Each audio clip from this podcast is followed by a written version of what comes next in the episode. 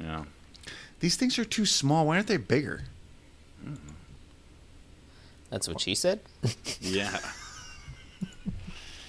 All right. Too soon. Too soon. Talk.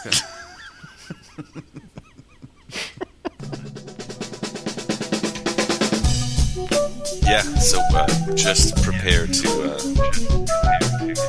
It, it'll be great. it'll be perfect. Y'all motherfuckers don't watch us play throughout the year, to tell you the truth. I'm gonna be real with you, and I don't care if I get fined.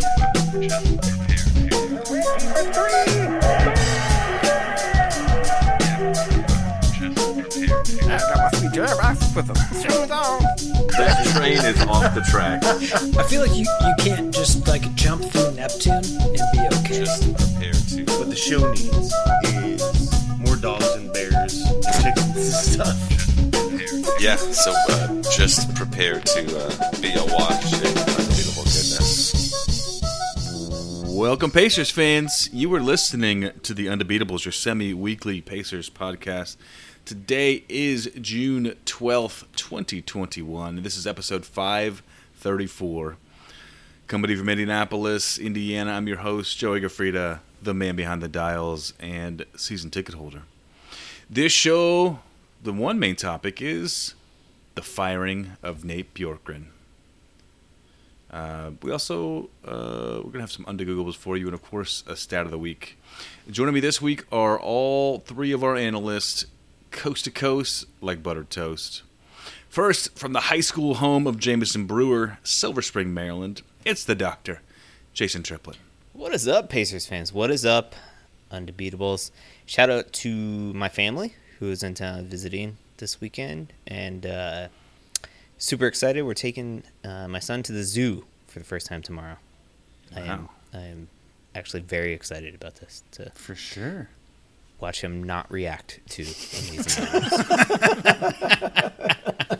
like the the expectation in my head is that his mind is going to be blown when he sees, you know, all these animals that we've been looking at in the books in real life, and he's most likely just going to be like, blah, or taking a nap. Yeah. Can't put a price on a good nap. That is true. More evenly distributed across the country now. From Hays, Kansas, is our in-house bartender mixing up the drinks and the crappy jingles, John Colson. What is up, Pacer Nation? What is up, Undebeatables? Uh, shout out this week to uh, my grandmother, my mom's mom, Norma Basie. Uh, she passed away during COVID, and uh, mom and I are kind of doing a spiritual journey back to uh, her hometown of uh, Greeley, Colorado, to pick up some stuff and uh, say goodbye and all that. So, um, shout out. Shout out. Shout out. Shout out, Grandma. And from Boise, Idaho, out west, it's our enforcer, John Harper. What's going on, fellas? Good to see you guys. Uh, shout out my mom. Uh, her birthday on Monday, Flag Day. Shout out. Shout out. More for the birthday, not so much for Flag Day. But Yeah, yeah. my my mom always thought that was like a mnemonic device. I was like, Mom, I don't know what Flag Day is. Like, I now know when Flag Day is because it's her birthday. That's it. That's all that happened. She thought you were remembering her birthday because of Flag Day. it seemed to be the case. 'Cause big day, Flag Day. It- maybe it was a Yeah. big thing in the '70s. I don't know. What all the kids talked about. Uh-huh. Um, before we get into the show, we'd like to let you know you can support us anytime you like over at patreon.com slash undebeatables. You can become a patron uh, of our show for as little as a dollar per month. Thanks to everybody who has done so so far. Uh, really helps what we do. And uh, we, we've got some, some bigger plans and uh, um, be a part of a, the, uh, the community over there. Patreon.com slash undebeatables.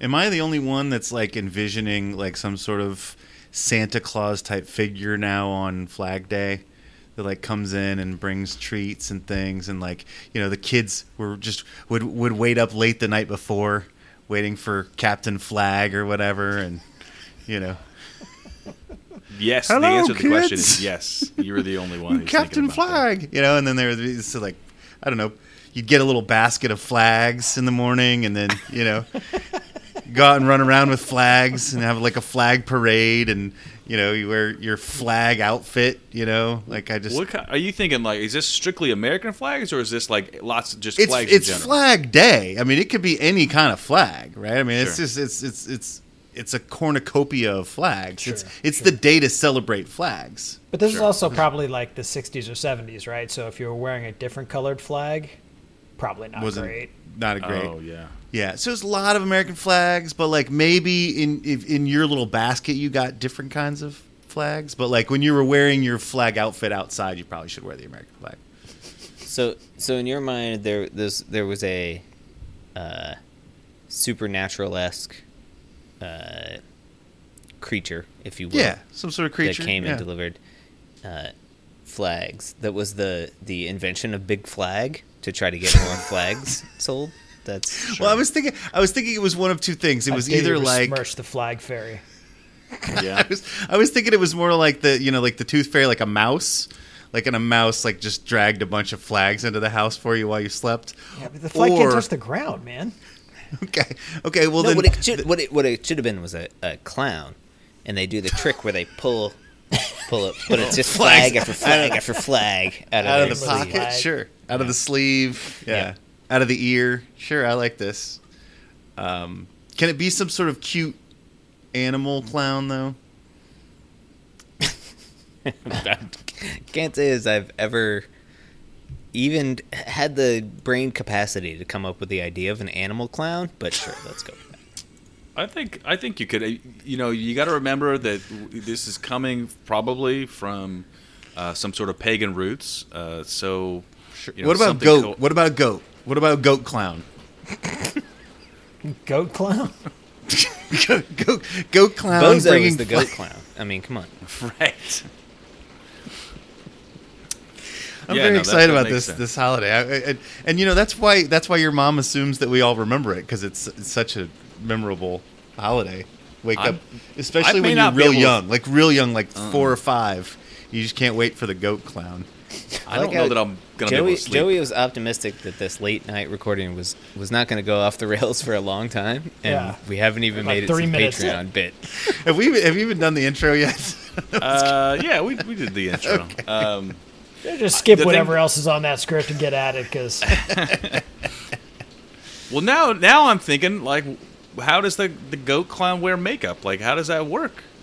Does it put hmm. it put it on? I see. So Does yeah, it need th- it? that's I mean, what the I mean, mouse is for. Oh, sure, I mean, definitely the wig is easy to do, but sure, sure. Yeah. Yeah.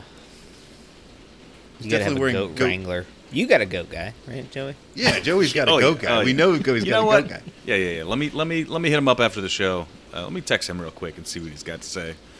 Uh, and I got a clown guy too, so uh, we'll, we'll, we'll get You together. gotta you gotta get these guys in the same room, and then Yeah, yeah, yeah. Then we're Reveal all the magic of Flag Day. dot dot dot profits is what's Right. happening now. Yep. And they, Goat so guy, and also clown guy, what, what's great Day. about Flag Day is that you wake up in the morning and there's flags, but also uh, your lawn has been uh, mown, been chewed Yeah. when you wake up in the Sure. morning. Yeah, Right.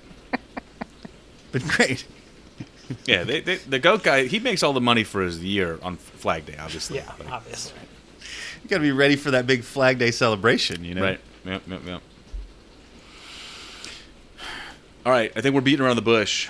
Um, you know, we we do a lot of uh, uh, you know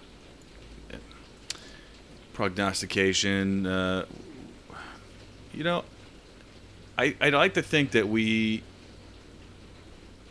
can see the future. I guess because a lot of what we a lot of what we say comes to be, and uh, no, I think the biggest reason is is because we cover every angle and we make every claim in the book. Um, and so once one of them hits, we just uh, you know we we never claim it was otherwise. So nailed it. Nailed it. Um, yeah, man. So so you you sh- you surely heard the news by now, but uh, Nate Nate Bjorkgren uh, was let go, and um, as soon as I saw the news, I, my dad dad texted and and uh, my my first reaction was like, hmm, I'm not mad at that. Um, and I think that the initial word coming from Pritchard was, you know, we need somebody who who is more experienced um, to to lead the organization right now. You know, I think investing in a, a first time coach, you know, you you have to be. Um, somewhat expecting, you know, you shouldn't be shocked if you if you uh, don't have um, fantastic results right away. I mean, you know, it's their first time. Um, but the stuff that we heard, you know, look, the the Pacers being in the news for the wrong reasons, like, doesn't really doesn't really fly. Um, and um, that uh, uh, you know that's something that, that we saw, and um, he he gone. Um, you, you could. Uh, there are also some other news. Uh, uh, one Terry Stotts of uh, the Portland Trailblazers is now uh, on the market. Which I don't know. These these two could be connected since um, Mr. Stotts was let go, and then, uh, if I remember this correctly, Stotts was uh, let go, and then uh, and then, then was uh, let go after. So there's there's certainly a, a, a front office connection between the two organizations, and um, there could be a relationship there that uh, uh, could be expanded upon. Um, but I, I want to get you guys' thoughts on on on you know the fact that this actually went through and you know what that says about uh, um, the sort of decision making and um, the tone that the, the organization's looking to set and um, you know do you think it's going to be Stotts or somebody else or which way do you think that they're going to go? That there's been no you know they said we're going to start the coaching search but you know there may have already been a conversation and, and Stotts might be, you know, he may already be, you know, buying his Indy 500 shirts now. I don't know. you know, they're on sale after the race. You know, they get a good deal. So, Jason, you you uh, you know you uh, you took this pretty hard. I know you were a big uh, a- a big Bjorkgren guy. Um, Biggest booster. Yeah, I mean, I was I surprised actually. I mean, my feeling was that, um, you know, to hire a coach and then fire them after a, a single season, a season in which, you know, you didn't have your full starting lineup the entire season basically, and you're in, you know, a pandemic and all the stresses associated with that.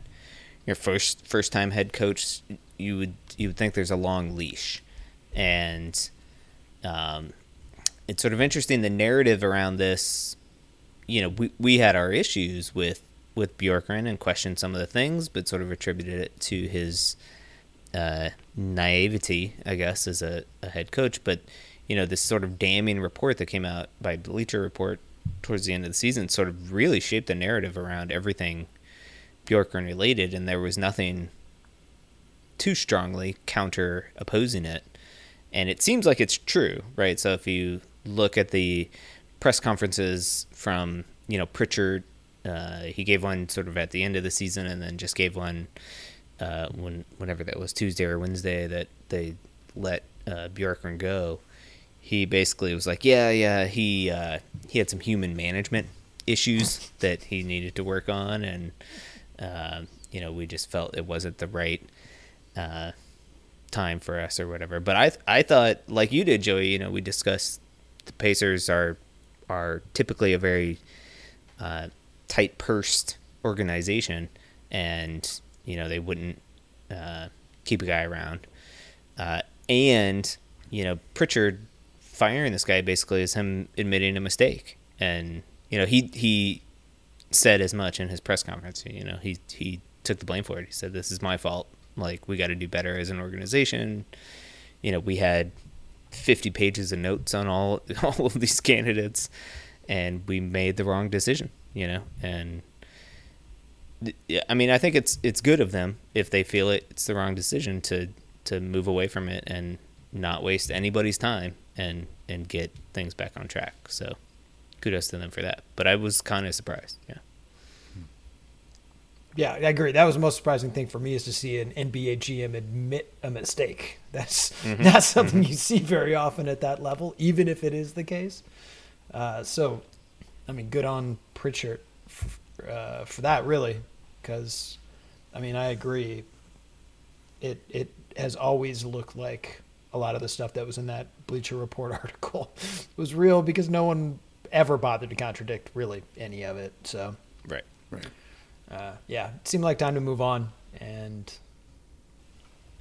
obviously, whatever came out of the you know end of year interviews with the players did nothing to to stop that train rolling down the track. So uh, as we discussed, there was going to be a fall guy this year, and there he is. Yeah, does this preserve um, Pritchard and Buchanan because they went ahead and, and fired him? I mean, because we discussed if if we're going to hold on to Bjorkgren for another year, maybe somebody else has to take the hit for this. Um, does this also get them off the hook? I mean, uh, you know, is there is there some upper management that's going to have to take a hit for hiring the wrong guy and spending a bunch of money on him? Well, it seemed like, um, you know, a couple couple weeks ago, I guess a report came out basically saying that you know Pritchard was safe, and Yeah. then we speculated maybe that Buchanan would get the axe. But yeah, now I think, you know, he's fine. Like I don't, I don't see the point in. Well, I mean, who knows if he's doing a crappy job otherwise, but um, doing a complete turnover. But yeah, Yeah, no, it seems like uh, front office is safe after the meeting with the Simons, so probably is what it is at this point. But certainly a cautionary tale for them, and hopefully they can take something useful out of what was a pretty miserable uh, coaching search and execution. And obviously, we really do have to do a lot better this time around if we want to find a coach who's going to be a good fit long term for us. One thing for me, I think, is that you know, I, I think a lot of us, I think all of us had said throughout the season, like we like these, t- we like this team, we like these players, and I- mean, I, I, my guess is that the you know management does as well, and you know if there was rumblings that you know people are like I don't you know there there were some rumors that that T.J. Warren specifically like didn't want to play for Bjorkgren. Um, and you know, if the players don't, if that's the case, if they don't want to play for this guy, you know, you can go get another coach. Um, you know, they they they they, come and go. You know, Well, and and yeah, there's the, the you know, uh, Sabonis was apparently defending the coaching staff to Bjorkgren and like telling him to lay off and stuff. Like, I mean, you know, it's yeah, it sounds like it was is not a great work environment. And and and you're right, uh, Harper. I mean, it, you know. These end of the season interviews, if if he had a chance to save his his job, it was going to be people, you know, going to bat for him, and it doesn't seem like Yeah, I don't anybody think did. Anybody did that? Yeah. So to me, this this shows you know that they're they're not gonna they're not gonna take a spin on another first time coach. You know, we've talked Nope, for years definitely about Be- Becky Hammon. You know, she was one who's not been a head. You know, she's not been a head coach, and you know we'd wanted uh, you know her. Uh, and there's other you know other. Uh, Patrick Ewing was always on our list. yeah, there there was coach. there was lots of other uh, people who we you know had not been a head coach that we thought might be a uh, a good person to, to you know give it a spin. But uh, I mean, clearly they're not going to go that route. There's no way. Um, I mean, You know, I I, think- I, I don't think that that should follow. I mean, maybe it does follow, but I don't think that it should. Right. I, I agree with you there, but based on what Pritchard said in his press conference, he was basically like, yeah, we took a risk last time. We wanted to try something new and different. Uh, we wanted to, you know, get into the 21st century offensively. And I think he's still, I mean, that Just gonna give we talked on 21st century basketball. Let's scrap it. no, no, no, no, no. I was going to say actually. So in his hidden in his initial press conference a couple weeks ago, that's sort of what it sounded like. He was like, "Yeah, we got to get our lunch pail and our hard hat, and we got to come in here and muddy it up, and that's Pacers basketball, and that's what we got to do." And in this most recent one, he was like, uh, much more uh, rational about it. He's like, you know, like while the Pacer, Pacers ethos is what he called it is, um, you know, blue collar, if you will. Like basketball is different now, and we have to play in a different way. Like you can't, you know, not shoot three pointers. Like it's just not. This is just not a tenable way to uh, run an offense, right? So, uh, so I think he's cognizant of that, but he also was like, expressing, at least to me, what I heard was we took a risk and wanted to try something new and different and unproven and sort of um, g- give that a go. And he was burned by that decision. And so I don't think he's going to go that way again. I agree with you, Harper. I don't know that that's the right conclusion to make. Um, That seems like the one he's from that making. process, but it's hard not to make that conclusion. I think when you're the guy that made that decision, so Sure. um, g- because because you know I agree with you. Like that, you know, if they have 50 pages of notes on all these candidates that they interviewed last year, like obviously there are new candidates. You know, like you mentioned, Joey, that are out there. You know, Stotts and basically Stotts. I don't know. Steve Clifford, the big red coach, if you're interested in in that. But Yeah, uh, give it a couple days, maybe Budenholzer. right, right, exactly. Yeah. There was a there was a huge article in the in the Star uh, that said that he was the number one candidate, and I'm like, the man's still coaching in the, in the playoffs, and they were just like, yeah, he's not gonna get through this round. He's probably on the radar.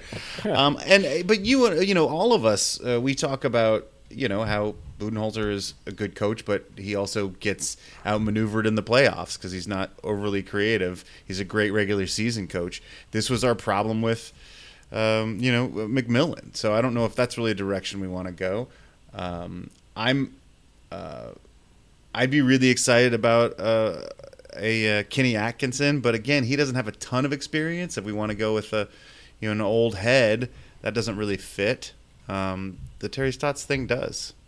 You know, he had a lot of success out there. I mean, other than the fact that Pritchard definitely wants to play defense, but it sounds like he also wants to build a, a staff.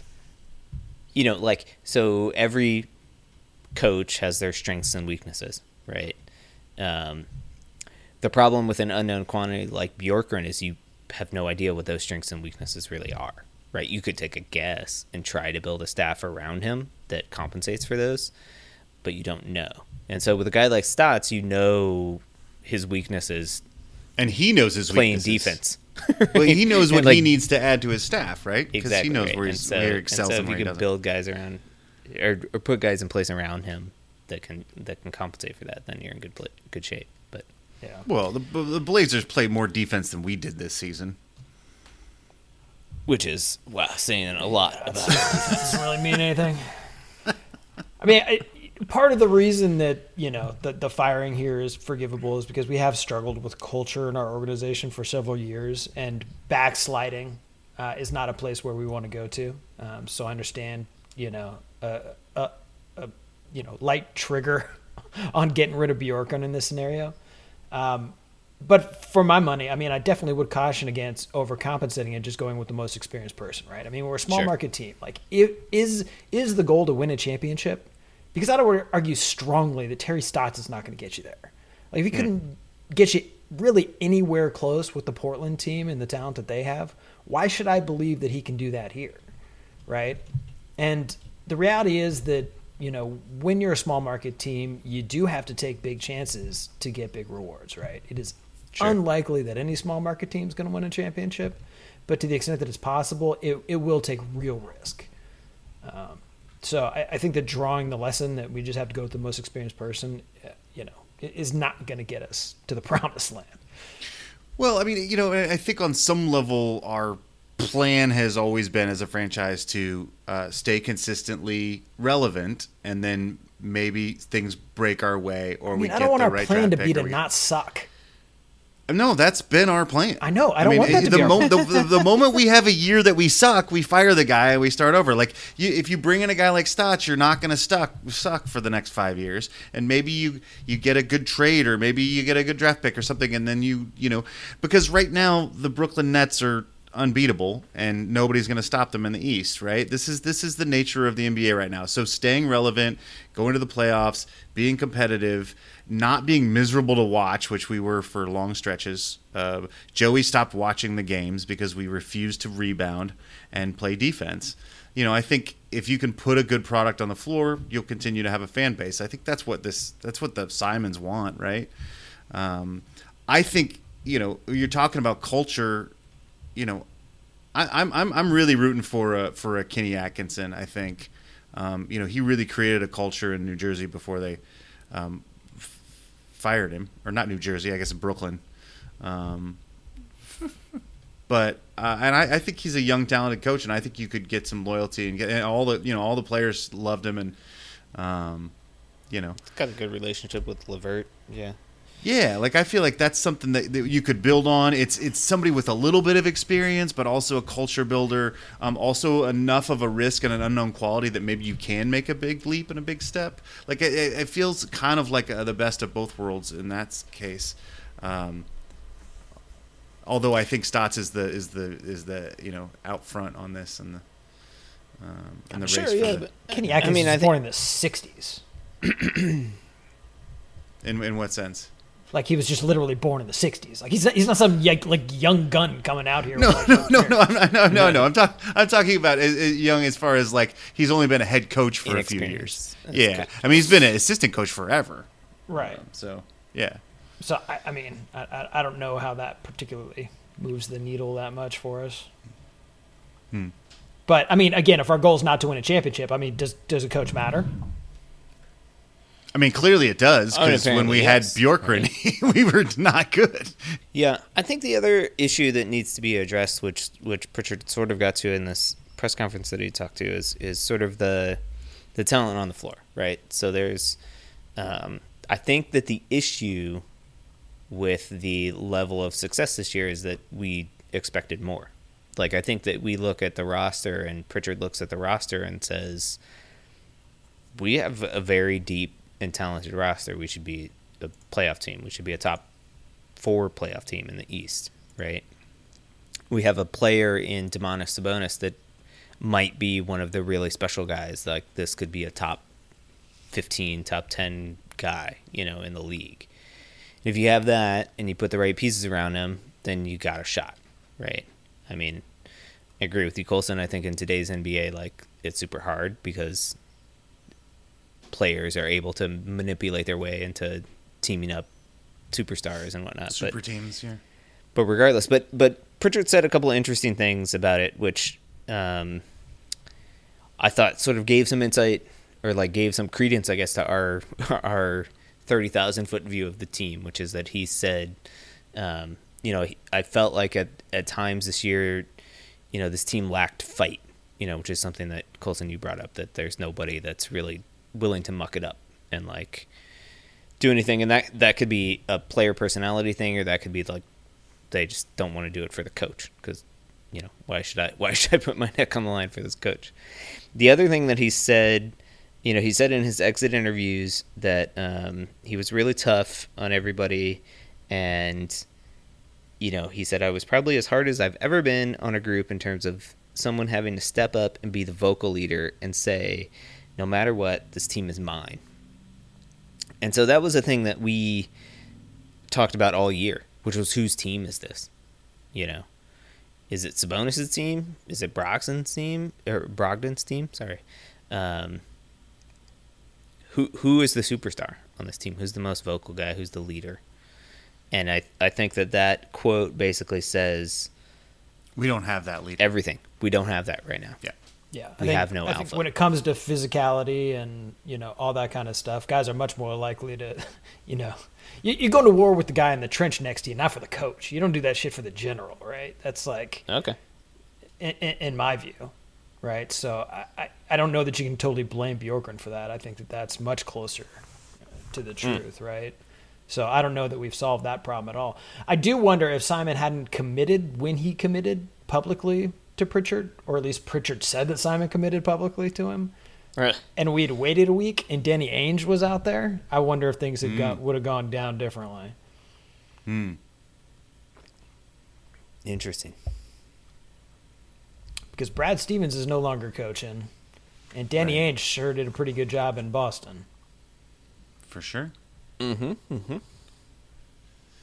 So this suggests that um, Pritchard's going to be pretty ready to go find a piece that's going to be a vocal leader, right? Or somebody that's got some fight, Or right? Don't you think? That, that- yeah, I mean, do you, th- you? This is not just a, going to be a coaching PJ switch. type. Yeah, this is also going to be a roster switch. There's Right. I think he. move. I think he feels like we have felt that there's something. There is an an X factor missing in this locker room. Is it Lance Stephenson? Who knows? Yes, Most it likely. is. But uh, If you weren't going to say it, I was. but there's some there's some cohesiveness. He you know he was like I like all the guys individually. Individually, that locker room is fantastic. Like there's not a bad guy in the room. They're all real nice guys. Yeah. Right. And that's one thing, you know, and and that's great and we would all love to see that. Well, I don't know if we would all love to see that, but you know, I I like a world where we can all be nice together and and succeed and win, right? Uh, Sure. But we know that that doesn't always work. Michael right? Jordan says, hmm, Right. yeah. Like Tony Dungy won a Super Bowl, and that was amazing, and it was nice, right? But Let alone many, you know. Right, exactly. So, um, so that to me sugge- suggests that there is going to be a shakeup. Uh, there's an interesting uh, article uh, by Gregg Doyel, um, who w- writes for the Indy Star, um, and he was talking about uh, whether we need to trade uh, Sabonis or Turner, um, and went on a long thing about basically. Um, if you think you know the right answer, you're wrong because even the best experts in the world can give you numbers that will tell you one player is better than the other and that this team is better with this player and that nobody knows the answer to this, including Pritchard, and so he's probably going to keep both of them and see what happens. I mean, that's It's exactly why. Doyel has written some version of that article 13 times. Yeah. yeah, it's also. Uh, I think we've we've made statements that um, are stronger than that probably, but we don't get paid for the um, for that kind of nonsense. A different brand of nonsense. Ours, Yeah, Shots fired. Yeah. Yeah, people people are here for the, the goat clowns. You know?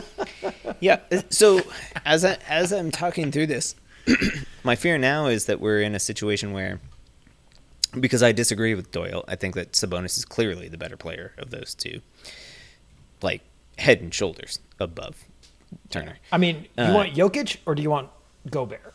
Like, they're both great players, but you want the MVP, right? Or do you want Yeah. the defensive player of the year? Do do you, do you want, want Jokic or do you want a poor man's Gobert? Is what, Yeah. you know, like not to the, I love Miles Turner, he's great. Like, but you know, reality is reality, right? Sabonis is the guy. But so here's my here's my worry, right? So the win shares would say differently, though. sure. if you can explain how a win share works, then I'll then I'll take your argument. Uh, so Sabonis is an awesome guy. Uh, I don't know that he's a leader leader guy.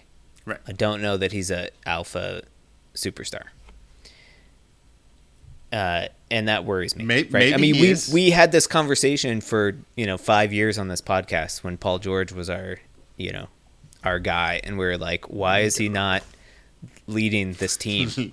And it turns out it turns out that he's not a leader; he's an a hole, and so I don't think that Sabonis is an a hole, but I don't know that he's, uh, you know, the leader.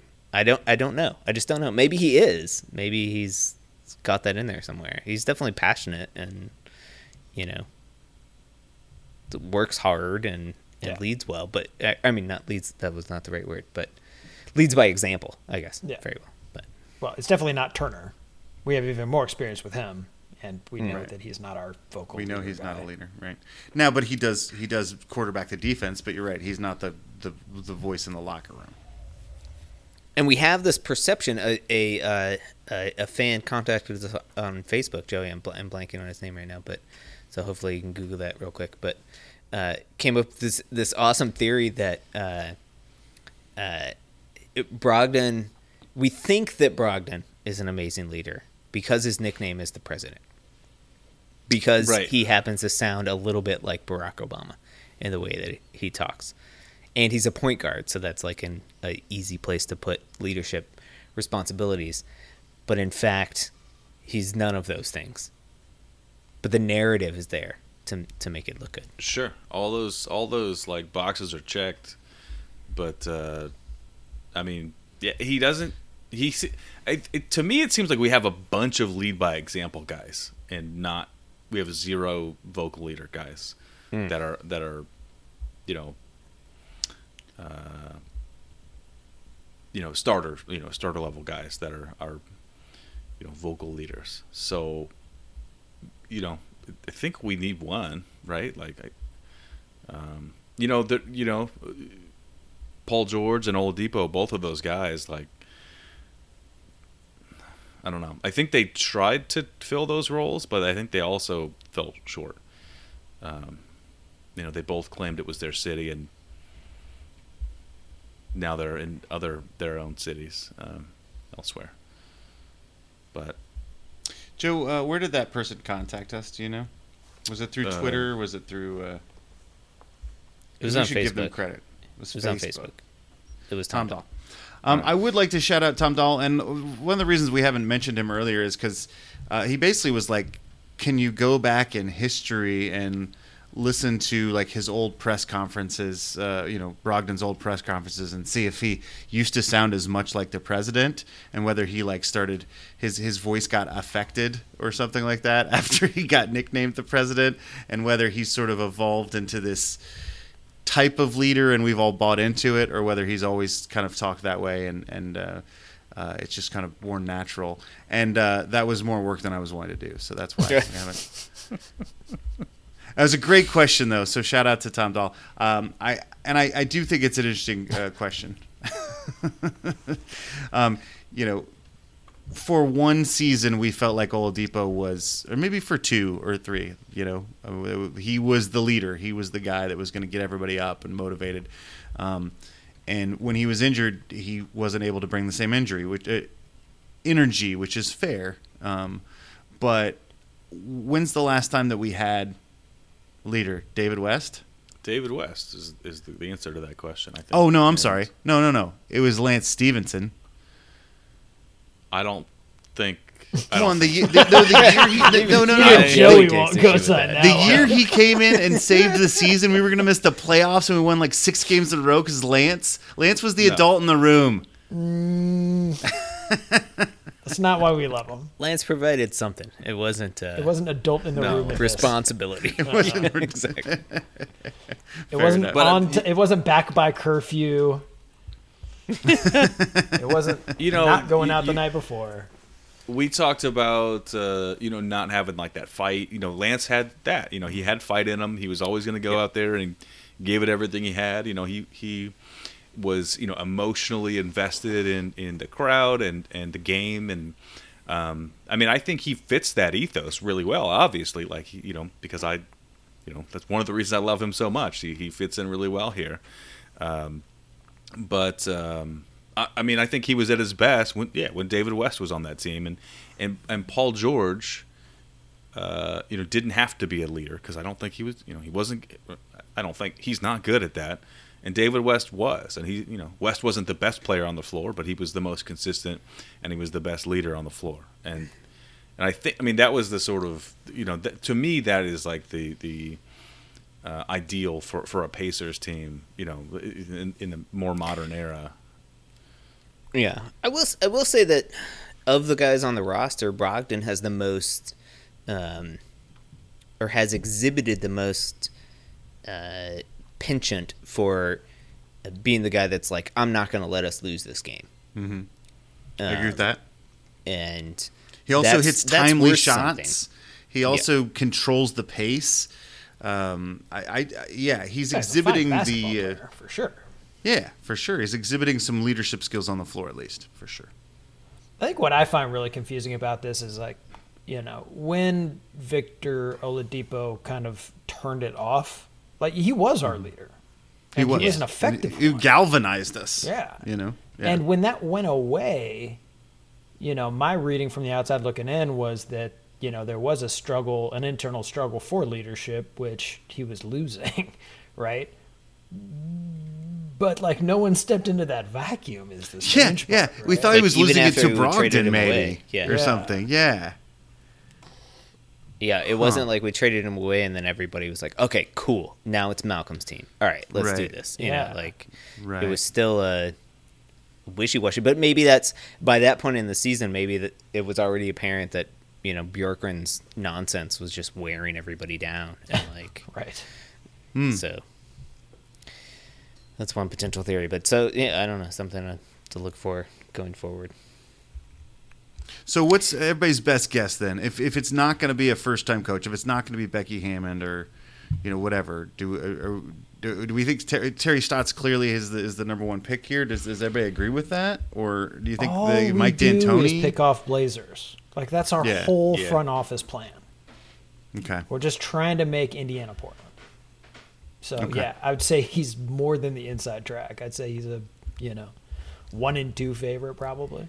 I think if we Yeah. commit to something without interviewing Becky Hammon, I'm gonna be pissed. But Yeah. Should we uh, commission a mural that says like "Keep Indianapolis," kind of like Portland, kind of weird. kind of weird. weird ish. Midwest weird. Midwest weird. Yeah. I think no, I think we just solved the problems, right? I mean, We got that. sure. Yeah. Yeah. Yep. We've Championship- discussed the problems. I think I think on the whiteboard we've we've kind of mapped out what the issues are. I'm not sure we have any solutions. There's a lot of tape and yarn running around on that wall, though. that's, right, that's right. Um, who who's the guy? I mean, besides Dame Lillard, that fixes this team as, as personnel wise. I mean, you want an undisputed leader. Um, we could just trade for uh, Dame to come along with Terry Stotts and be fine. I mean, I do think we need like a a wild card type individual, right? Like, you know, we used to joke Golzenbeck, you know, like you can't you can't have two knuckleheads on a team, but kind of having one knucklehead is is totally worthwhile, and you know, somebody that just gets under the skin of the other guys in in a in a good way, mm-hmm. right? Yeah, exactly. I don't know if that's a good way or not, but Draymond Well, is but it's- very good at what he does. right exactly but it's like it irks you just enough but it it also you know makes you alert it gets your you know gets your uh, acetylcholine system firing and you're more aware and you're alert and you're ready to go and you're like you know let's do this And you're also like, this dude's kind of crazy, but I'm glad he's on my team. right exactly Yeah. And that also can bring out leadership of guys like a, a Brogdon or a Sabonis. That's when You're right. sort of yeah reacting to the guy who's kind of uh stirring up the pot. It's nice to have the stable leader. yeah so either JaKarr Sampson needs to step up his game Yeah. or Need a, a Marcus Smart, We need a- PJ Tucker, A Morris. Um, it's one, of the Morrises. Oh God, Dwight Dwight Howard can get can sure. get weird. Let's get let's get some Dwight Howard. I heard Hmm. Chris Paul might opt out of his contract. Can we sign and trade for him? Yeah, why That not? is a leader. And then trade him Yeah. for Dame. Also a leader. I would Right. be okay with that. Yes. yeah. So you heard it here first. We're getting Stotts and Lillard. Via CP3. Via- But Via via CP3. a weird three-way trade where we sign and trade and get CP3. Perfect. But only if CP3 thought he was coming here and was real excited about it. And then we uh, hurt his feelings and flipped him yeah. as an asset. I'm sure he'd never take that out on us in the in the playoffs ever. Well, that's a Just great trade thing. the conference. He's got to get to the finals. Yeah. Good. Yeah. Yeah, and he's never getting to the finals. So don't And what's he going to do? Just yoke on Dame when he gets there? I don't know. Right. Not going to happen. Wait, I, I love how every uh, pod we somehow figure out how to throw Chris Paul under the bus. Like, that's basically what our pod is. It's a Pacers pod that's really just calling Chris Paul a little bitch somehow. Wasn't that like our when we had, when we discussed starting the show? I was like, "Look, Pacers are great, but you know what? I know it was it was on the short list for uh, taglines on the koozie. Chris Paul's a little bitch. Right. Tasty to my palate. And Uh, uh, goat clown. Thursday, go, go. Thursday. Thursday, Thursday. Um, Well, we uh, we spent a good good amount of time on that, um, which I think it was good good discussion. Um, Let me go grab another beer then. All right, Yeah, You, you go please. throw it to halftime. all right. Take, take a Well, let's break. yeah. Yeah. Oh, Yeah, Take, yeah, a, take a yeah. Let's take a quick break. Power We'll through. come what are you talking about? What is wrong with you? I guess it's not just Chris Paul who's a little bitch. No. You had your headphones off first, son. We're gonna take a quick break. We'll be back in a few minutes.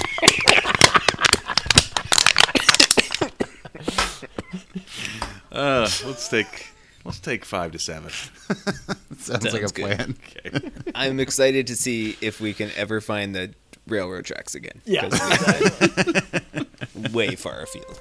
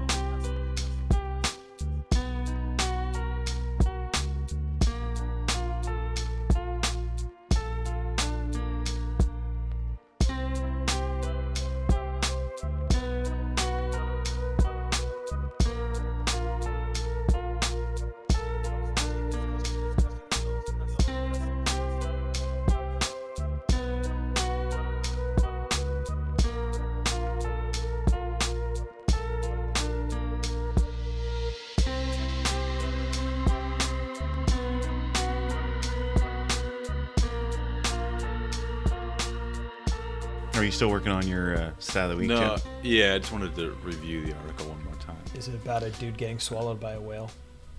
No, I saw that though. What? Pinocchio? Uh, Jonah? Jonah? Jonah. Pinocchio also. Not, apparently No, not very said- familiar said- with Pinocchio's story. We said we said a man. He wasn't even a real boy. Fair enough. I mean, he Not a- wanted to be a real boy.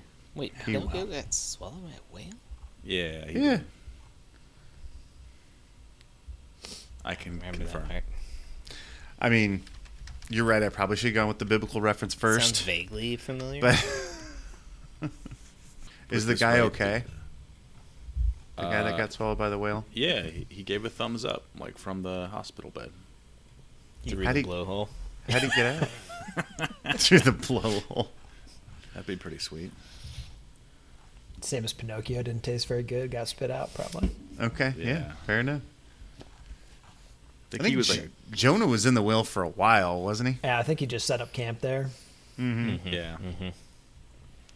I think actually, I think that's how Pinocchio got out. I think he uh, lit a fire, and then I got sneezed out. I'm pretty sure that's what I happened. I think fire inside whale when you're made of wood, like it's just like not a great idea, is it? Eh, probably not. We are back from the break. I want to discuss first uh, my stat of the week. Joey, stat of the week. This one, you know, I, I read a lot of science articles. This one checked a lot of boxes for me too.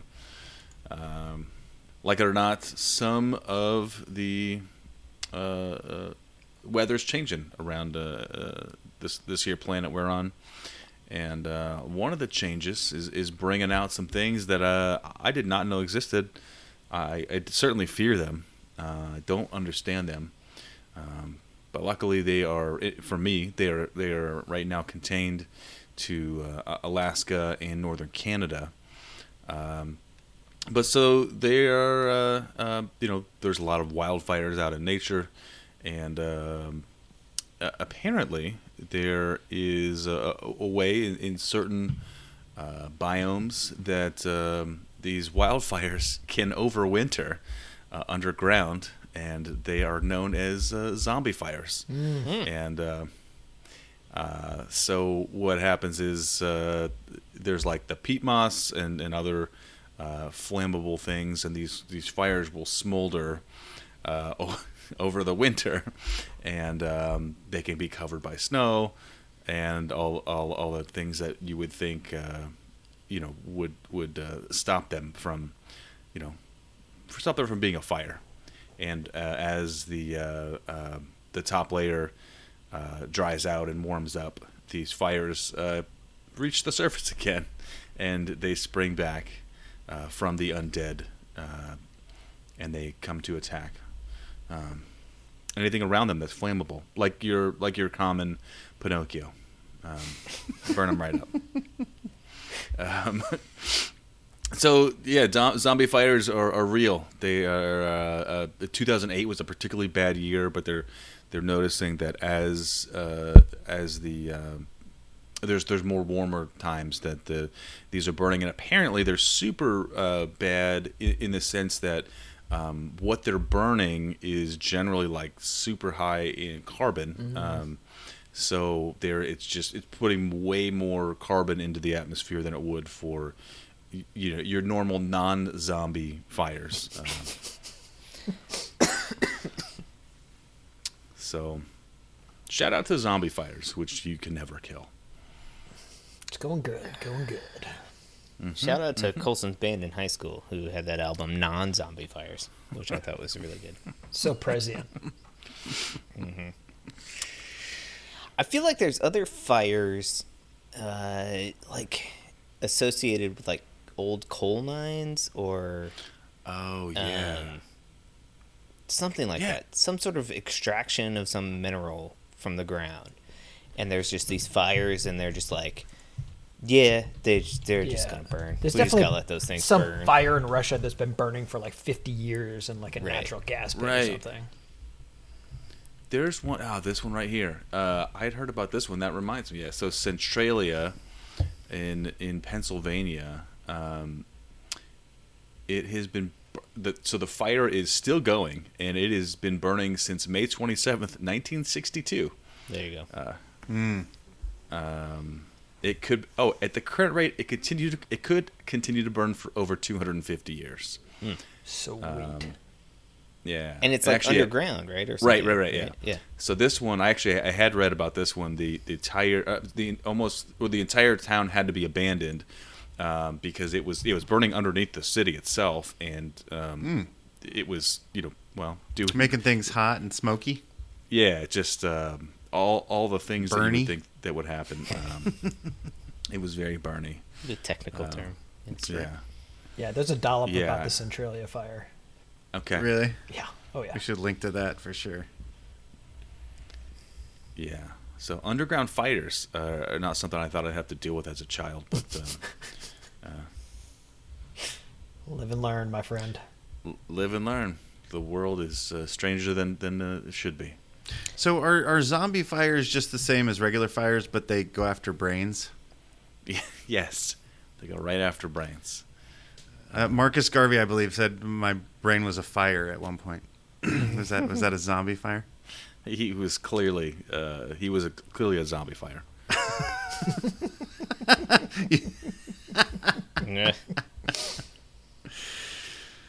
Oh. Anyway, um, so, but there's so many good quotes in this article. This paper is a breakthrough because very few people have been looking into overwinter, overwintering zombie fires before. He says, and that's not because overwinter fires are not important. Quite the opposite. I love it. I love it. Jason, are your are your uh, uh, do you, are your uh, papers like full of like sweet sweet quotes like that? I gotta try to work zombie uh, into my next paper. Mm, for Okay. sure. I think the world would appreciate that. All right.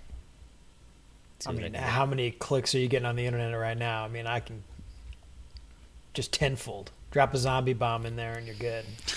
Yeah. Right. We all know that tenure comes with clicks. right. It's, uh, All right. you know, Sadly, it probably will someday. yeah. Yeah, We just we, we need more gain of function research on zombies. So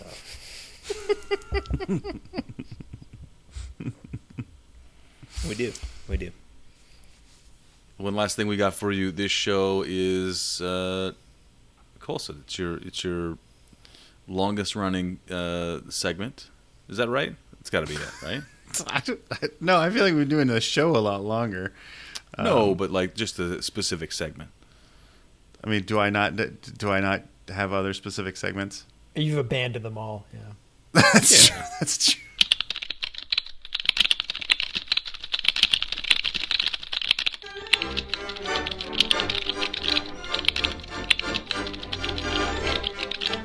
Oh, are we doing un- Undegooglables? That was the plan. Super excited. Um, told us we had to, so. He said it was. He said we. He said we signed up for it. in the end, it's going to be better and more true than Google can give you. Something we can answer for you this week. Yeah, Uh, no, you, I- You're uh, you're thirsty for knowledge. I How am, how and- can and we, uh, this- quench your thirst. You know, this is a, another one from uh, from my vacation. Uh, uh, recently, I was uh, there was a, a pizza joint in the Keys called Upper Crust Pizza, with which I thought was very clever. But then I thought, where does the phrase upper crust come from, and why do we relate it to the wealthy? Right. The upper crust Yeah. of society, if you will. Mm-hmm. Mm-hmm. And I'm not Kurt. saying that it has to be connected to uh, pizza. Uh, I, I was thinking maybe more like uh, pie. Yeah. Maybe. Well, we- we did a, we did a pie one, right? What was the difference between We a did- pie was- and a crumble or something? Yeah, crumbler, a crumble, and a cobbler. And a cobbler? yeah. Uh, And the oh, answer was an upper crust versus uh, uh, bottoms versus no bottoms. I think was the. but bottoms optional. I think was the. Yeah, yeah. Uh, ki- so I'm not super familiar with this phrase. Is this? Can you can you give me a like a good definition? I mean, not really. Just that I, you know, you, you like uh, the upper crust of society is normally how I think of it, right? So it's sort of the well-to-do, um, the the um, the socialites or the wealthy, um, is what I think of as the upper crust. Okay. Um, Which, again, you could relate that to pie, but I'm not sure why that's better than. I guess that's better than the bottom crust. Well, I mean, Yeah. a, a pie is definitely fancier than a cobbler, right? I mean, you know, you're putting more effort to make it look pretty, right? That's the whole top crust thing, yeah. Is it possible that this is a um, like a, a crust of the earth sort of thing? Yeah, that's where I. That's what I think of. Did we know about the uh, crusts when this phrase came about? Uh, When do you think this phrase came? This seems British to me. Mm-hmm. Yeah. Um, like uh, later than Middle Ages, Shakespeare time, Shakespeare. I felt like this was uh, the Monopoly guy, like the the twenties, like the the the uh, the pre the Gilded Age, like yeah, uh, Gilded Age, like yeah, like pre Depression with all this like massive wealth. Okay. I was thinking more Victorian England. Okay. Yeah, I was thinking. Okay. a little- Okay. When So do we're you all get over the place. when do you get crust? When's the first crust? When do you have crust? I mean, pretty Yeah. much as soon as you have Crust flour back, and like- butter. Right. Yeah, you got heat. As soon as you get like anything cooking, Yeah. like I mean, can- before bread, potentially. Before Sure. bread. I mean, it's unleavened, right? Uh, You think it would be harder to make bread than crust? Yeah. Okay. Okay. But there wouldn't be an upper crust. Uh, although pie dough takes a bit of. That seems like it would have come about later than bread to me, but I mean, I would say pastries in general. Post they're bread. just like, yeah, that's like a luxury thing. Yeah. You have time Sure. to fold butter and, And Yeah, you're sugar. And that's my Yeah, thing, enough. right? That's where I Right. think this came from. Is you know Okay. from fancy pa- like it's, it's it's shorthand for fancy pastries. So you got your own baker, about- right? Yeah. What about what about France in that one? They, they, Okay, they like sure, yeah, bake yeah. things. They're big on the baking. They're good at baking bread and uh, uh, desserts. And I feel like they've got a, a, a healthy social scene where you could have, uh, you know, the socialites. There. Oh, sure. This is this So could this be is the upper Louis crust. the Fourteenth then. yeah, exactly. This is before we beheaded everyone. This is this is let them eat cake. Yeah. This is yeah.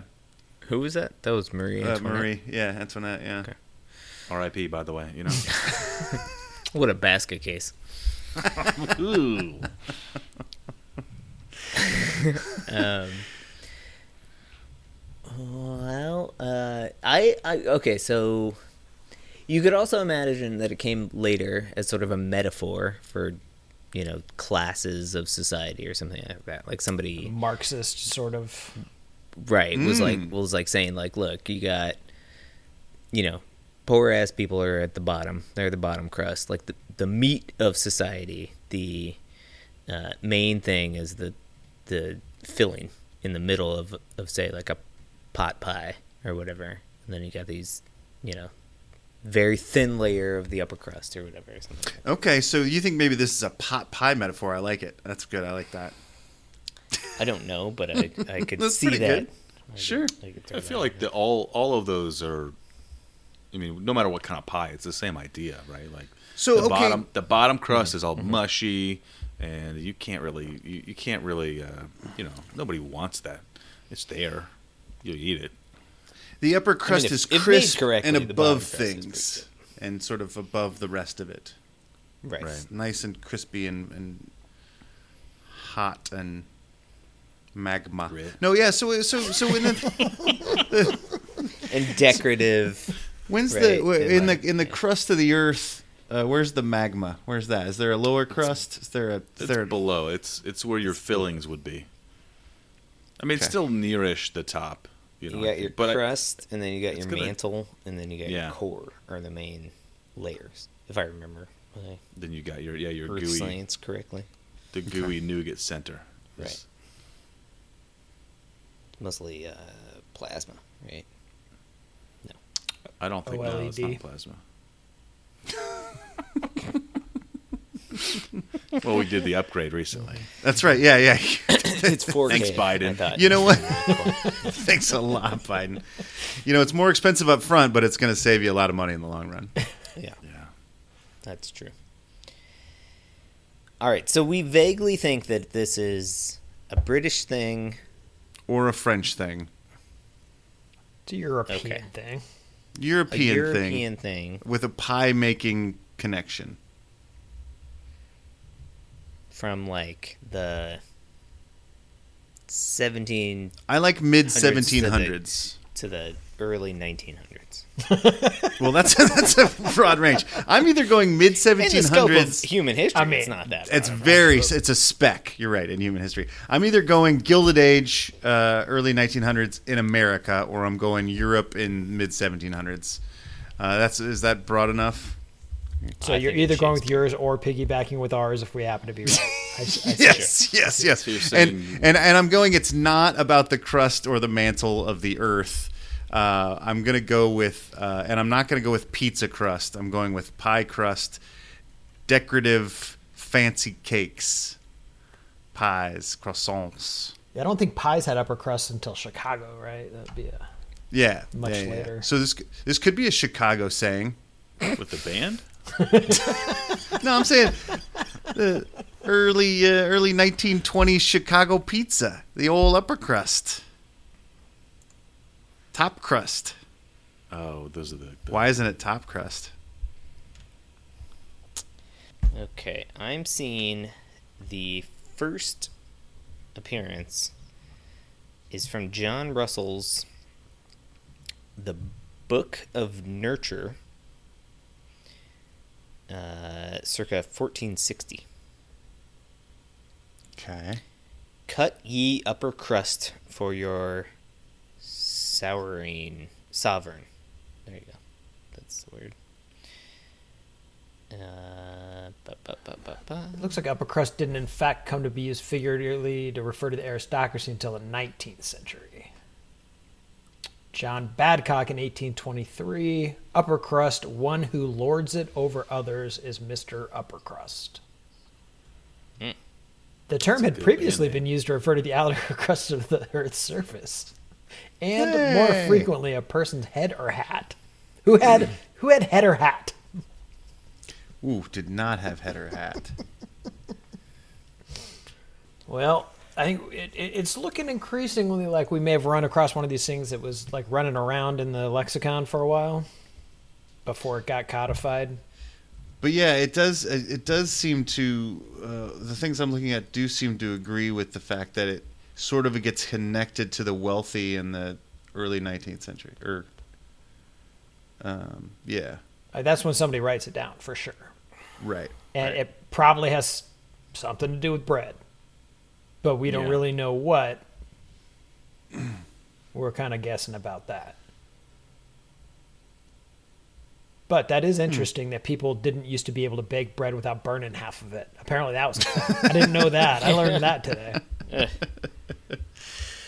So you think they just would would bake it and then they just cut off the bad part? Like it, like some part of it's going to get burned and we'll just Yeah, the, the bottom is going to be burned because because I mean, you're doing like the coals are on the bottom, right? We don't have like invection ovens or anything, right? So the bottom just gets brown. If you want to get the upper crust, it's going to be nice and golden. Everything else is burned on the bottom, right? So Give that crap to the poor people. to- right, the poor Sure. people, and you get the upper crust, the the top part of the loaf with the nice crispy thing, and probably the really nice gooey um, bread to the uh, the wealthy. Um. So I did. Did we learn anything? It's uh, yeah, just people didn't know basically how to bake bread for a long flipping time. Yeah, what's up with that? Baking bread's hard, especially on an open fire. yeah, but it was like a main source of sustenance. You didn't think we'd have figured that out in the first yeah, twenty for, for like since the years dawn or so. of time, right? Exactly. good call. Good call. You figured out telescopes before we figured out how to bake bread, right? Seems strange. I feel like that's strictly a Western civilization problem too. Like, Yeah. weren't weren't uh, Indians like cooking stuff in clay ovens like perfectly for Thousands oh, of years. thousands of years? Thousands of before years, yeah. Can't get this damn fire.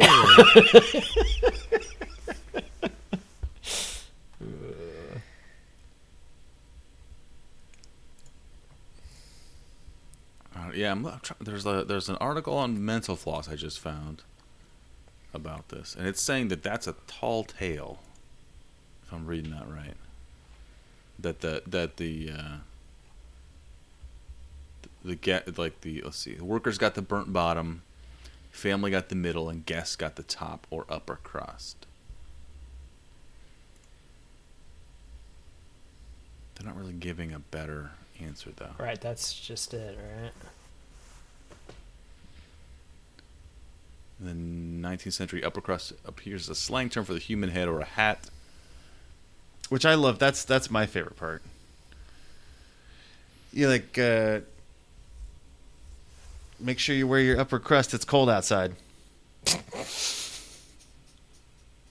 If, this may explain it better. This is uh, uh, Thomas Chandler Haliburton put it in 1938's The Clockmaker.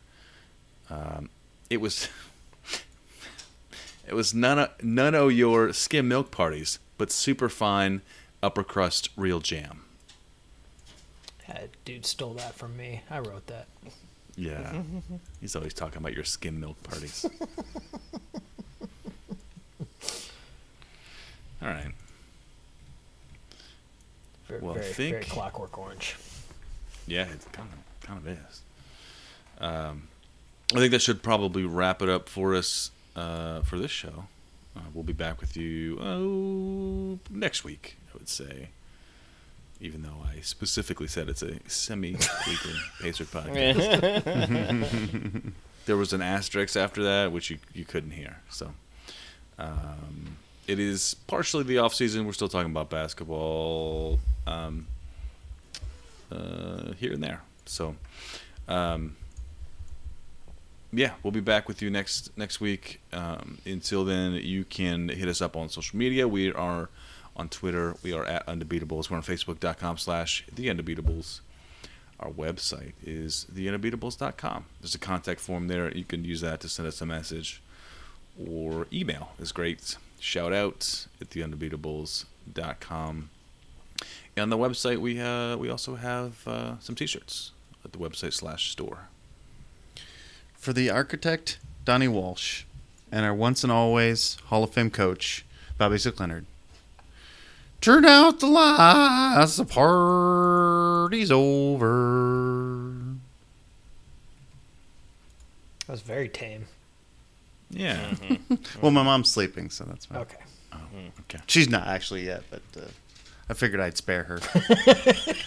what I don't normally spare the listeners, you know. No, not at all. Everybody send your thank thank you notes to at Joyce Gold. That's right. That's right. Should have her on every week then, or she should just be sitting in the background at the end of her. Um, I'm really excited about this uh, terrible dogfish from Pinocchio. Monstro. Yeah. that was his name. So Monstro was the Disney version, who they turned into an actual whale, but uh, Okay. in the Okay. book, uh, it's described as a dogfish-like sea monster. Um, is described as being larger than a five-story building and a kilometer long, not including its tail, and sporting three rows of teeth and a mouth that can easily accommodate a train. There you go. Jason, you- Uh, Coach game is fire. Nicknamed the Attila of fish and fishermen. The Attila. Yeah, like Attila the Hun. Yeah. Yeah. And then in the Disney movie, we were right. Uh, Pinocchio uh, is freed by starting a fire, and the smoke prompts uh, Monstro to sneeze uh, uh, Geppetto and Pinocchio from his mouth. Uh, uh, I was gonna ask another on the Google, but um, do whales sneeze? Mmm. Yeah, well, that might might have to be the next Undegooglables. That's pretty good. Um, do, does, do whales have diaphragms? Yes. Okay, well, then they can sneeze, right? But do they? I can do But- a lot of stuff that I don't do. Right. I mean, so we humans sneeze because we need to like. It, or Oh, yawn, yawning is the diaphragm. What's the sneezing? Uh, I mean- don't know how a sneeze works, but a diaphragm. Hiccups the idea is you need to diaphragm, too. clear your airways so you can Di- breathe, right? Diaphragms But are if you're involved. underwater all the time, basically when they go up to breathe, they sneeze so that they can take in air What, what, but through their through like their blowhole. through the Blowhole? So that's just them clearing out their their sinuses. That's like making sure that there's nothing in there, so that when they they expand their lungs, they It's not full get of water. only air. Yeah. And why do we sneeze? Because there's stuff in our nose. Mm-hmm. Okay, same idea. But I'm not worried about the there being water on my lungs when I sneeze. Correct. Okay. Well, that could be a result in sneezing. Well, that might be part of it, right? Okay. Maybe you should be worried. Are you underwater? This is another thing. this is another thing I have to worry about. Zombie Yes. fires, Keep me- water Zombie lung. This is gonna be up tonight all night just thinking about. Dogfish. dog. Yeah, exactly. Water on my lungs. Oh yeah, you you got to be worried about the, the, the fires in the whales. Mm-hmm. You know, you can get hurt Sure, there too. sure, yeah. Just add it to the list.